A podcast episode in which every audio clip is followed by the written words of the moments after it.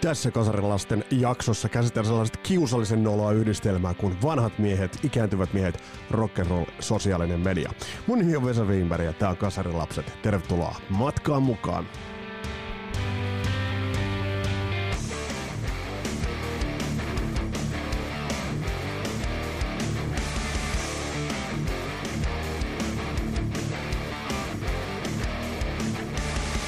Mä olin jo painamassa rekkiä ja tekemässä jaksoa DADstä Disneyland After Darkista bändistä, jota mä oon rakastanut aina, jonka mä näin aikoinaan Ahvenistolla, oliko 88 vaikka, ei kun 89 kesällä ja silloin teki vaikutuksen, oli tehnyt sitä jo aikaisemminkin.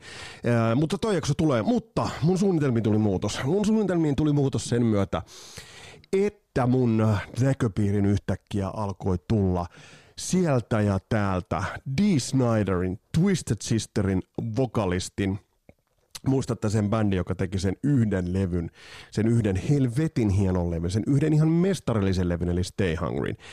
Hänen päivityksiään, tai oikeastaan artikkeleita, joita eri musiikkimediat tekivät hänen päivityksistään, ää, ja, ja niitä sitten nostettiin otsikoihin, ja niitä sitten toden, toden teolla riitti. Tämä viimeisin, mikä tuli, oli se, että minkä takia grunge tappoi ton 80-luvun musiikin, niin Dee Snyderin mielestä ää, kyseessä oli se, että se oli niin kaupallista siinä vaiheessa. Sitten Dee Snyderilla oli sanottavaa siitä, miten, miten Ozzy Osbournein ja Motley Crue'n muun comebackit ovat paskaa ja kaupallisuutta. Sitten hänellä oli sanottavaa siitä, että miten tuottaja Tom Werman pilasi Stay Hungry-levyn täysin, eli tuhosi ton levyn ja miten he joutuivat anelemaan, että We're Not Gonna Take It-kappale otettaisiin tolle levylle. Ja tästähän sitten käynnistyi mielenkiintoinen debatti tuolla, tuolla sosiaalisessa mediassa, mihin Tom Worman, joka oli, oli meidänkin jakson käsittelyssä, niin otti, otti itsekin kantaa. Ja sitten kun menee vielä katsomaan Dee Snyderin tota, Twitter-seinää, niin siinä päässääkin sitten sellaisen ilmiön pari, jota on ehkä tässä jaksossa pikkasen, pikkasen... Ää, pohdittava. Eli mistä tässä kaikessa oikeastaan, oikeastaan on, kysymys muustakin kuin tuosta Dee Snyderin huomiohakuisuudesta.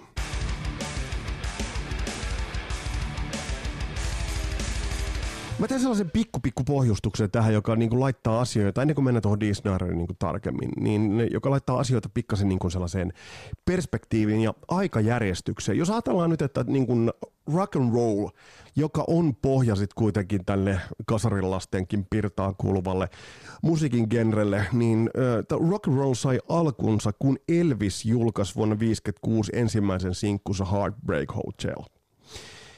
Ja jos me nyt piirretään tällaisia viivoja vuosiin ja viir- piirretään tällaisia viivoja ää, eteenpäin. Niin jos nyt ajatellaan näin, että tuommoinen raskaampi rock, sen ajatellaan saaneen alkuunsa Black Sabbathin debyyttilevystä, joka ilmestyi vuonna 1970, niin noiden, noiden ää, tapahtuminen Elviksen ensimmäisen sinkun ja sitten ää, Black Sabbathin ensimmäisen levyn välillä on 14 vuotta.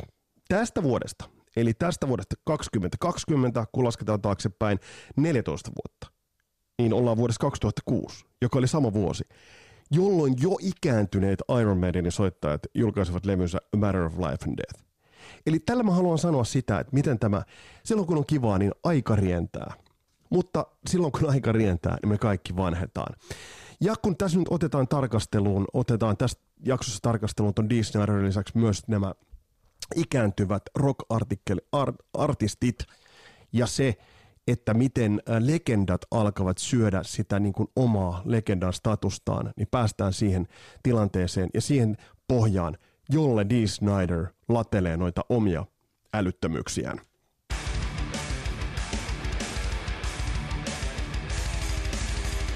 Otetaan nyt itse asiassa vähän tarkasteluun se, että et, et ketä muun muassa Dee Snyder tuossa niin nyt ö, arvioi. Öm, näinä päivinä hän piti olla mittava kiertue läpi Pohjois-Amerikan. Olisi alkanut ö, kesäkuussa ja olisi jatkunut aina syyskuulle saakka, eli puhutaan ehkä siitä ö, The kohutuimmasta The Stadium Tourista, eli Motley Crue, Def Leppardin, Poisonin ja John Jett and the Black Heartsin kiertue. Tuon kiertueen liput möivät kuin ruisleipä.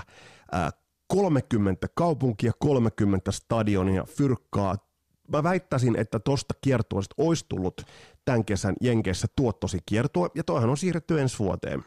Siitä on se itse asiassa alkaa täsmälleen oikeastaan vuoden, vuoden päästä. Siinä on kolme bändiä, joita nyt niin kun ajatellaan, otetaan nyt vaikka, anteeksi, on neljä, neljä bändiä. Jos nyt otetaan niin tarkasteluun noista bändeistä sellainen bändi, joka on, on tehnyt niin koko ajan musiikkia, ei missään vaiheessa laittanut kimpsuja ja kampsuja kassiin, on Def Leppard, totta kai, koska bändi on kuitenkin kokenut alamäkiä. Totta kai, niin kun jos sä teet Pyromanianin historia, niin sen jälkeen sulla tulee alamäkiä, ja vaikka yritystä on ollut. Mutta bändi on kuitenkin pirun kovasti, on erittäin hyvässä kondiksessa, hyvässä, hyvässä äh, live, live-kondiksessa. Poison, mm, amerikkalainen legenda, All American rock and roll band, niin kuin se ollaan käsitelty tässä meidänkin jaksoissa. Mutta kuitenkin ei ole sitä osastoa, kun esimerkiksi tällä hetkellä tai itse asiassa vuoden päästä The Last Tour Ever – kiertueensa vetävä Kiss, mutta ei mennä siihen. Poison on, Brett Michaels on amerikkalainen tosi TV-legenda, ehkä enemmänkin kuin siis rock-legenda, jos ajatellaan näitä uusia yleisöjä. Sitten on Joan Jett and the Blackhearts. Joan Jett on, on, on punk-mimmi kova, kovimmasta päästä ja tavallaan hänen uskottavuutensa, sitä ei ole niin oikeastaan ikinä missään edes kyseenalaistettu. Ja sitten on The Motley Crue. Mä olin katsomassa Motley Crueta äh, tammikuussa vai helmikuussa 90. Mutta mä olin katsomassa sitten myös Motley Crueta mm, äh, marraskuussa 2015, The Farewell Tour. Kyllä mun silloin jossain tuolla takaraivossa oli se, että eihän tämä nyt tähän jää. Toki mä tiedän sen, että, että mikä, mikä tota bändiä pitää kasassa ja se on se, että se foursome, se on se nelikko. Eli äh, Mick Marsin kondishan on, on niin, kuin niin huono – että et, et, et, tämä on se kysymysmerkki. Mutta jotenkin se on balsamoitu ja sinne on rakennettu semmoinen semmoinen Elon Musk on rakentanut sinne sellaisen niin robotiikan sisälle ja tekoälyä, niin, niin siellä soittaa varmaan semmoinen niin robotti Mick Mars, eikä siinä mitään. Uh, Mutta Motley Crue on kuitenkin, niin kuin se on, se on tosta, tosta, jos nyt ajatellaan se, että millä, millä tota myytiin, niin niin, niin Motley Crue, Def Leppard oli se kärki. Liput on ollut suolassa hintaiset, mutta ne pitää ollakin, koska kyllähän niin kuin Vince Neilin keikkabuffeet on sitä luokkaa, että sinne niin kuin menee rahaa. Eli, eli fanit olivat valmiita kantamaan rahaa tolle, tolle kiertueelle. Fanit olivat ja tota ostettiin, tota myytiin ja tota tullaan. Tota toden totta tullaan ensi kesänä myymään. Ja tämähän nyt vituttaa Dee Snyderia kuin pientä orvaa. Palataan nyt sitten tähän Dee Snyderiin. Mikä se hänen storinsa on? Hän räksyttää tällä hetkellä somessa – varsinkin Twitterissä. Ja Twitterhän on semmoista varsinkin keski-ikäisten ja sitä vanhempien miesten narsismin syntykehto. Eli varsinkin tuolla Disneyn kartalle, niin se saa sen oman komppiryhmänsä sinne blokkailemaan ne ikävät kirjoittajat pois. Tämä on nähty ja tämä nähdään suomalaispolitiikassa ihan kaiken aikaa. Että kun sä rakennat sen oman mm, niin kuin kuplas sinne, niin sitten ne niin kuin varsinkin nimettömät trollit, niin ne niin kuin läyhyttää sun, sun postauksia. Ja Dee Snyder, epätoivoisesti niin kuin tulee esiin. Se huutaa sieltä, niin kuin, että maailma huomaisi hänet. Muistutetaan nyt se fakta. Dee Snyder on tehnyt Twisted Sisterin kanssa vittu yhden hyvän levyn ja se on Stay Hungry. No kuten tuossa mä sanoin, niin hänhän sitten oli loihe kritisoivan Tom Wormania. Tom Worman kuittasi tähän ihan helvetin hyvin. Kun Snyder sanoi, että tuolla levyllä oli huonot soundit, eli, eli siis Stay Hungerilla, että sillä oli huonot soundit, äh, biisit olivat huonosti valittuja. No se nyt kuitenkin möi sen noin äh, viitisen miljoonaa, tai mitä se möikään. Eli se oli se ainoa äh, Twisted Sisterin menestynyt, kaupallisesti menestynyt levy. Palataan kohta siihen, mitä, mitä Dee Snyder yritti sen jälkeen. No, en edes muista vuotta. Mä muistan mun niinku semmoisen huvittuneisuuden ja järky... Tavallaan oikeastaan se oli enemmän huvittuneisuutta kuin järkyttyneisyyttä, kun Twisted Sister teki uudelleen soitetun levyn. Still Hungry. No mitä sillä halutaan? No sillä halutaan tietysti osoittaa, että me ollaan edelleen voimissaan. Biisit vedetään alemmasta vireestä. Äh, biisi äänestetään uudestaan. Ja kuten sitten ähm, Tom Warman sanoi, no toi levy nyt ehkä myös sen 25 000 kappaletta. Mutta kuitenkin. Sitten toisaalta Dee Snyder tämä logiikka, millä hän sitten niin kuin arvioi näitä bändejä, että et hänelle niin kuin, mm, hän nostaa tällaisen esimerkin, ja pidetään nyt mielessä se, että mikä ton Dee Snyderin tausta on. Kuten Tom Wormankin useissa haastattelussa on sanonut, että, että hän on katujen kasvatti, hän on tullut sieltä niin kuin New Yorkin kaduilta. Hän on tuonut bändin sieltä Against All Odds, painanut niin kuin kymmenen vuotta rankkaa duunia ennen kuin tuli edes Under the Blade-levy. Sen jälkeen kaksi sellaista niin kuin levyä, jotka ovat ok, ja sitten tulee se Stay Hungry, jonka Tom Borman tuotti miljoona menestykseen. Ja sen jälkeen bändi hommas Dieter Dirksin tuottamaan Come On and Play. Mä muistan, kun se intro tuli. Come on and play with Twisted Sister. Ja eka sinkkuhitti oli Leader of the Pack. Niin mä olin, että ei jumalauta. Että jopa siellä ää, siinä vaiheessa Sunilan hevikammiossa, jonne silloin sain sen pienen punaisen matkatelkkarin ja jääkaapin. Jääkaappi homehtui niin kuin ihan ensimmäinen kun ei siellä mitään säilytetty. Ja sitten sitten se mun punainen matkatelkkari hajosi just edeltävänä päivänä, kun tuli seuraavana päivänä olisi tullut Emmanuel. No anyhow. Uh, niin Come Out Play oli, se oli hyvä soundinen levy, mutta se oli paskalevy. Se ei myynyt. Ja se, mikä niin oikeastaan niin kuin karamellisoi ton Twisted Sisterin niin kuin, e- ja nimenomaan Dee Snyderin epäonnistumisen, on se, että jos ajatellaan, että Stay Hungry tuli 84, sehän oli se ajallinen optimaalisin aikaikkuna, että likipitäen sä olisit laittanut vaikka Dalla Peen julkaisemaan vuonna 84 Jenkens levyä, niin se olisi imennyt. MTVllä oli niin vahva imu, että se imi bändit sitä kautta ainakin sellaiseen niin kuin pohjoisamerikkalaisen suosioon, ja sitten kun joku juttu oli Pohjois-Amerikassa suosittu, niin se oli täällä meidän Suomessakin. Mutta ei. 86 tulee Come On and Play, epäonnistuminen ei onnistunut ja sitten sen jälkeen Love is for Suckers, joka oli käsittääkseni Dee Snyderin jonkinnäköinen soololevy, Hot Love ynnä muut, mutta ei, ei, se, se, nyt, se myy nyt ehkä sen 35 000 kappaletta aikana, jolloin aikalaisbändit möivät multiplatinaa. Äh, niin mikä tämä Dee Snyderin logiikka nyt sitten tässä kohtaan on? Hän sanoi, että et, äh, Rage Against the Machine hajoaa, mutta se ei ole eläkkeelle jääminen, hän sanoo. He hajosivat sitten he uudelleen järjestäytyvät, and that's great. Mutta jos bändi nyt menee sanomaan, että me lopetamme. Olen mä itsekin kritisoinut tätä. Mutta tämä logiikka, mikä tällä, tällä Dean Snyderilla on, niin tämä niinku huutaa, huutaa ihan niinku poissaolollaan. Mä kaivoin yhden ke- live-keikan Snyderista. Hän nyt tällä hetkellä, ja mä kerron kohta, että minkä takia hän ränttää niin kovasti menemään tuolla, varsinkin tuolla sosiaalisessa mediassa. Mutta mä kaivoin vanhan keikan Grasspopista vuodet 2017. Kuunnellaanpa, kuunnellaanpa miten, hän, miten hän alustaa niin kun, sen tavan, jolla hän rakentaa keikkasettiä. Nimittäin tämä pisti mun korvaan ainakin niin kun aivan saman tien.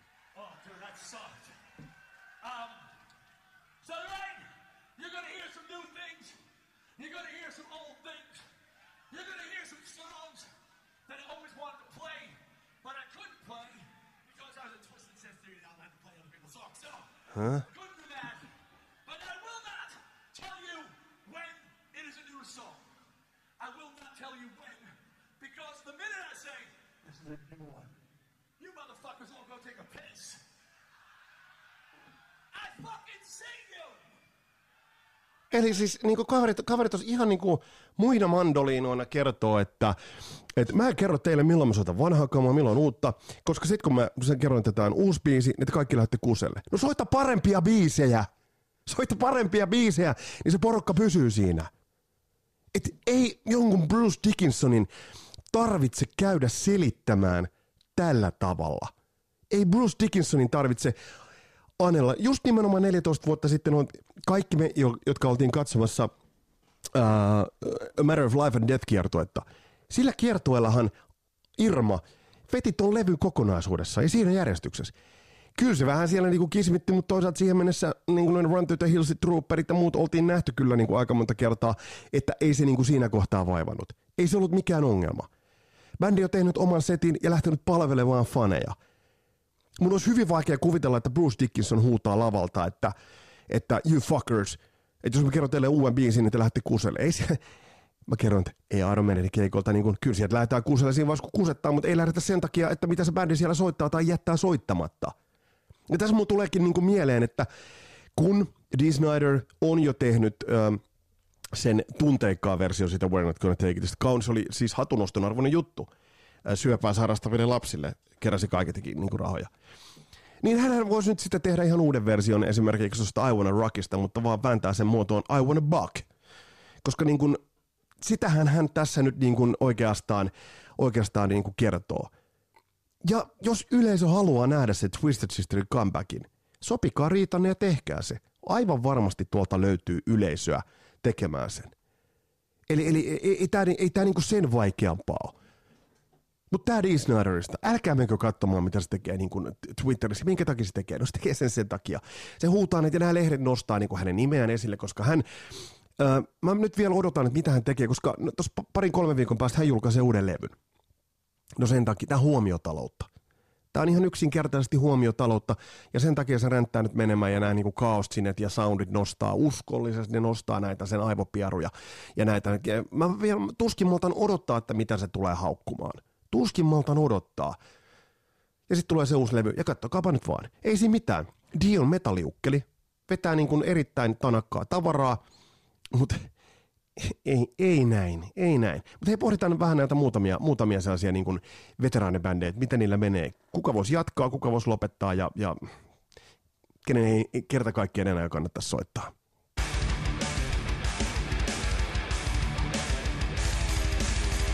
Mm, jos nyt puhutaan sellaista niin comebackeista tai niin kuin legendoista niin kuin kaiken kaikkiaan, niin onhan to, kyllä tässä on niin kuin tavallaan tultava sen faktan ääreen, mihin mä, mitä mä tarkoitin tällä Elvis-jutulla, että rock and roll vanhenee, bändit vanhenee, bändit, soittajat ikääntyvät. Mm, Tuossa kuuntelin Esko Seppäsen urheilukästis, kuuntelin Ville Niemisen haastattelun, jossa, jossa niin tuntuu, että Ville Niemisen peliurasta, joka nyt muuduhun siirtyi valmentajaksi, voitti, voitti oliko 97 vai 98, voitti Stanley Cupin Coloradossa, niin tuntuu, että hänen pelaajaurastaan on jo iäisyysaikaa, kunnes Esko Seppänen sanoi, että niin kuin sä 42-vuotias tällä hetkellä.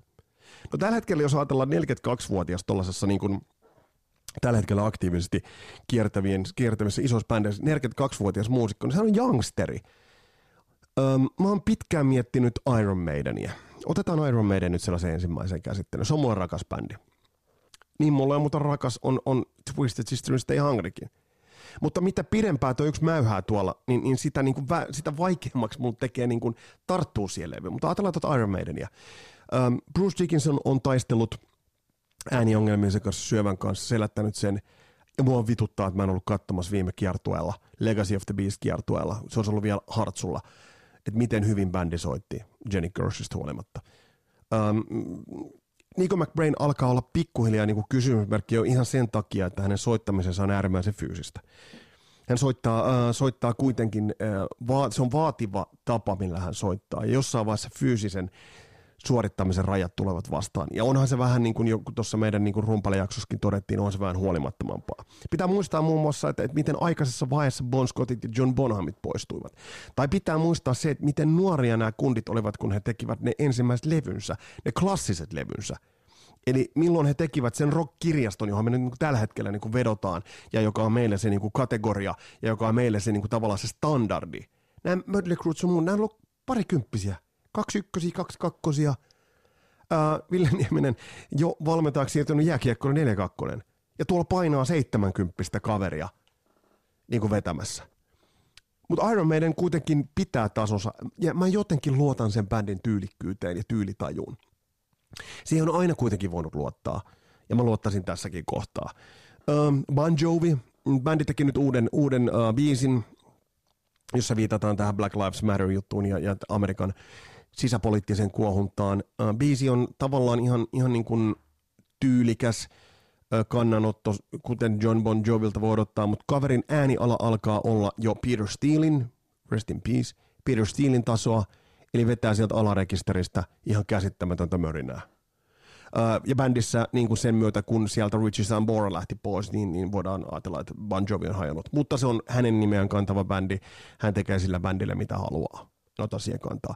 John Bon Jovin iso idoli Bruce Springsteen. Mä oon aina niin Bruce Springsteenistä miettinyt, että kaveri, joka on tehnyt Born into USA kaltaisen levyn, The Riverin, Born to Runin, niin mitä pidempään hän nykyään tekee musiikkia, niin sitä, että haalentaako sitä hänen niin legendan statustaan mene ja tiedä. Mulla ei tähän yksilitteistä vastausta. On sitten tiettyjä artisteja, tiettyjä soittajia, joku Eric Clapton, Paul McCartney, jotka ovat legendoja ja käyttävät sitä legendan statustaan mm, aika niin kuin säästeliästi. Sitten tullaan edesmenneeseen Lemiin, Murderheadiin. Okei, no siinä tuli tämä ikäjuttu. Et Motorheadhän saavutti sen kultti, kulttisuosio kasvoi jopa niin kuin suuren yleisön suosioksi viimeisen kymmen, kymmenen vuoden aikana. Mutta Lemmylähän nyt vaan liekkilepatti ja syöpä vei miehen. Mutta vaikka se syöpä olisi tullut, niin, niin hänhän oli vanha mies. Että eihän nyt niinku tavallaan overkillia olisi voinut raakkua enää ihan määrättömän pitkään. No sitten tullaan Kissiin. Mä oon edelleen sitä mieltä, että jumalauta kun Kiss tekisi sen tempun, että sinne maskien taakse ne uittaisi nuoret kundit. Bruce Kulick jako omalla YouTube- ja Facebook-kanavallaan jonkun nuoren kundin version uh, Crazy Nights, Crazy Crazy Nightsista. Ja se oli itse asiassa aika nostaa kuulonen. Voisivat, voisivat ton, niin kuin, ton, ton vetäjä ihan niin kuin heittämällä ja, ja toimisi, toimisi erittäin hyvin. Sitten on tämä tapaus Ozzy Osbourne, ja, ja tietysti niin kuin nyt Osista kuuluu huolestuttavia merkkejä niin kuin siinä mielessä, että, että hänen terveytensä nyt vaan itse asiassa tulee, tulee siihen vastaan. Ja Sharon, Sharonin kanssa erittäin sydäntä särkevä haastattelu, ja, ja mun prediktio jollain tavalla on se, että me ei enää tulla Osia näkemään lavalla. Onneksi teki loistavan levyn, joka tässäkin on on käsitelty. Osiaan nyt tietysti on tehnyt tästä taidetta tästä niin kuin Farewell Toureista, No More Toursista ja näistä, mutta koska kyseessä on Osi, niin mitä, mitä se nyt voisi sanoa? Osilta nyt voi jotain niin kuin tällaista niin kuin odottaakin. Tämä Motley Crue on nyt niin kuin tavallaan pikkasen sellainen kimurantti juttu, kun siinä oli kaikki, muistatte nämä sopimukset, että he allekirjoittavat sopimuksen.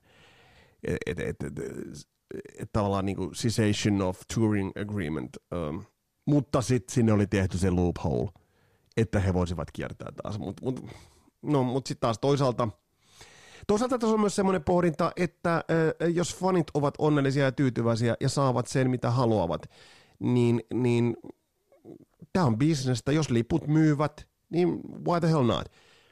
Mutta kyllä mä olen itse oik- iloinen ja etuoikeutettu päästessäni, päästessäni niin kuin tavallaan toteamaan sen, että mä oon nähnyt näitä bändejä Primessa. Ja mua harmittaa kaikkien teidän puolesta, jotka näette nyt vain näitä Oletteko huomannut sen, minkä mä tässä sanonut aikaisemminkin, että nämä vanhat niin kuin soittajamiehet alkavat, niin kuin, kun ne vähän meikkaavat ja alkavat näyttää vanhoilta naisilta, Lea Laveenelta alkavat näyttää kaikki.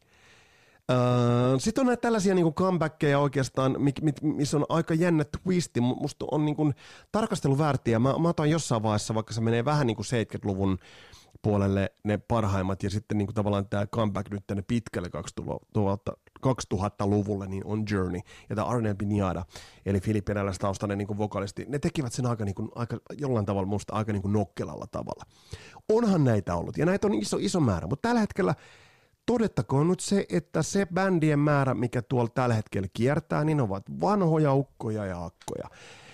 Ja kyllä mä tähän loppuun, loppuun sanon nyt yhden sellaisen mun itse asiassa pitkään päässä kyteneen huolenaiheen.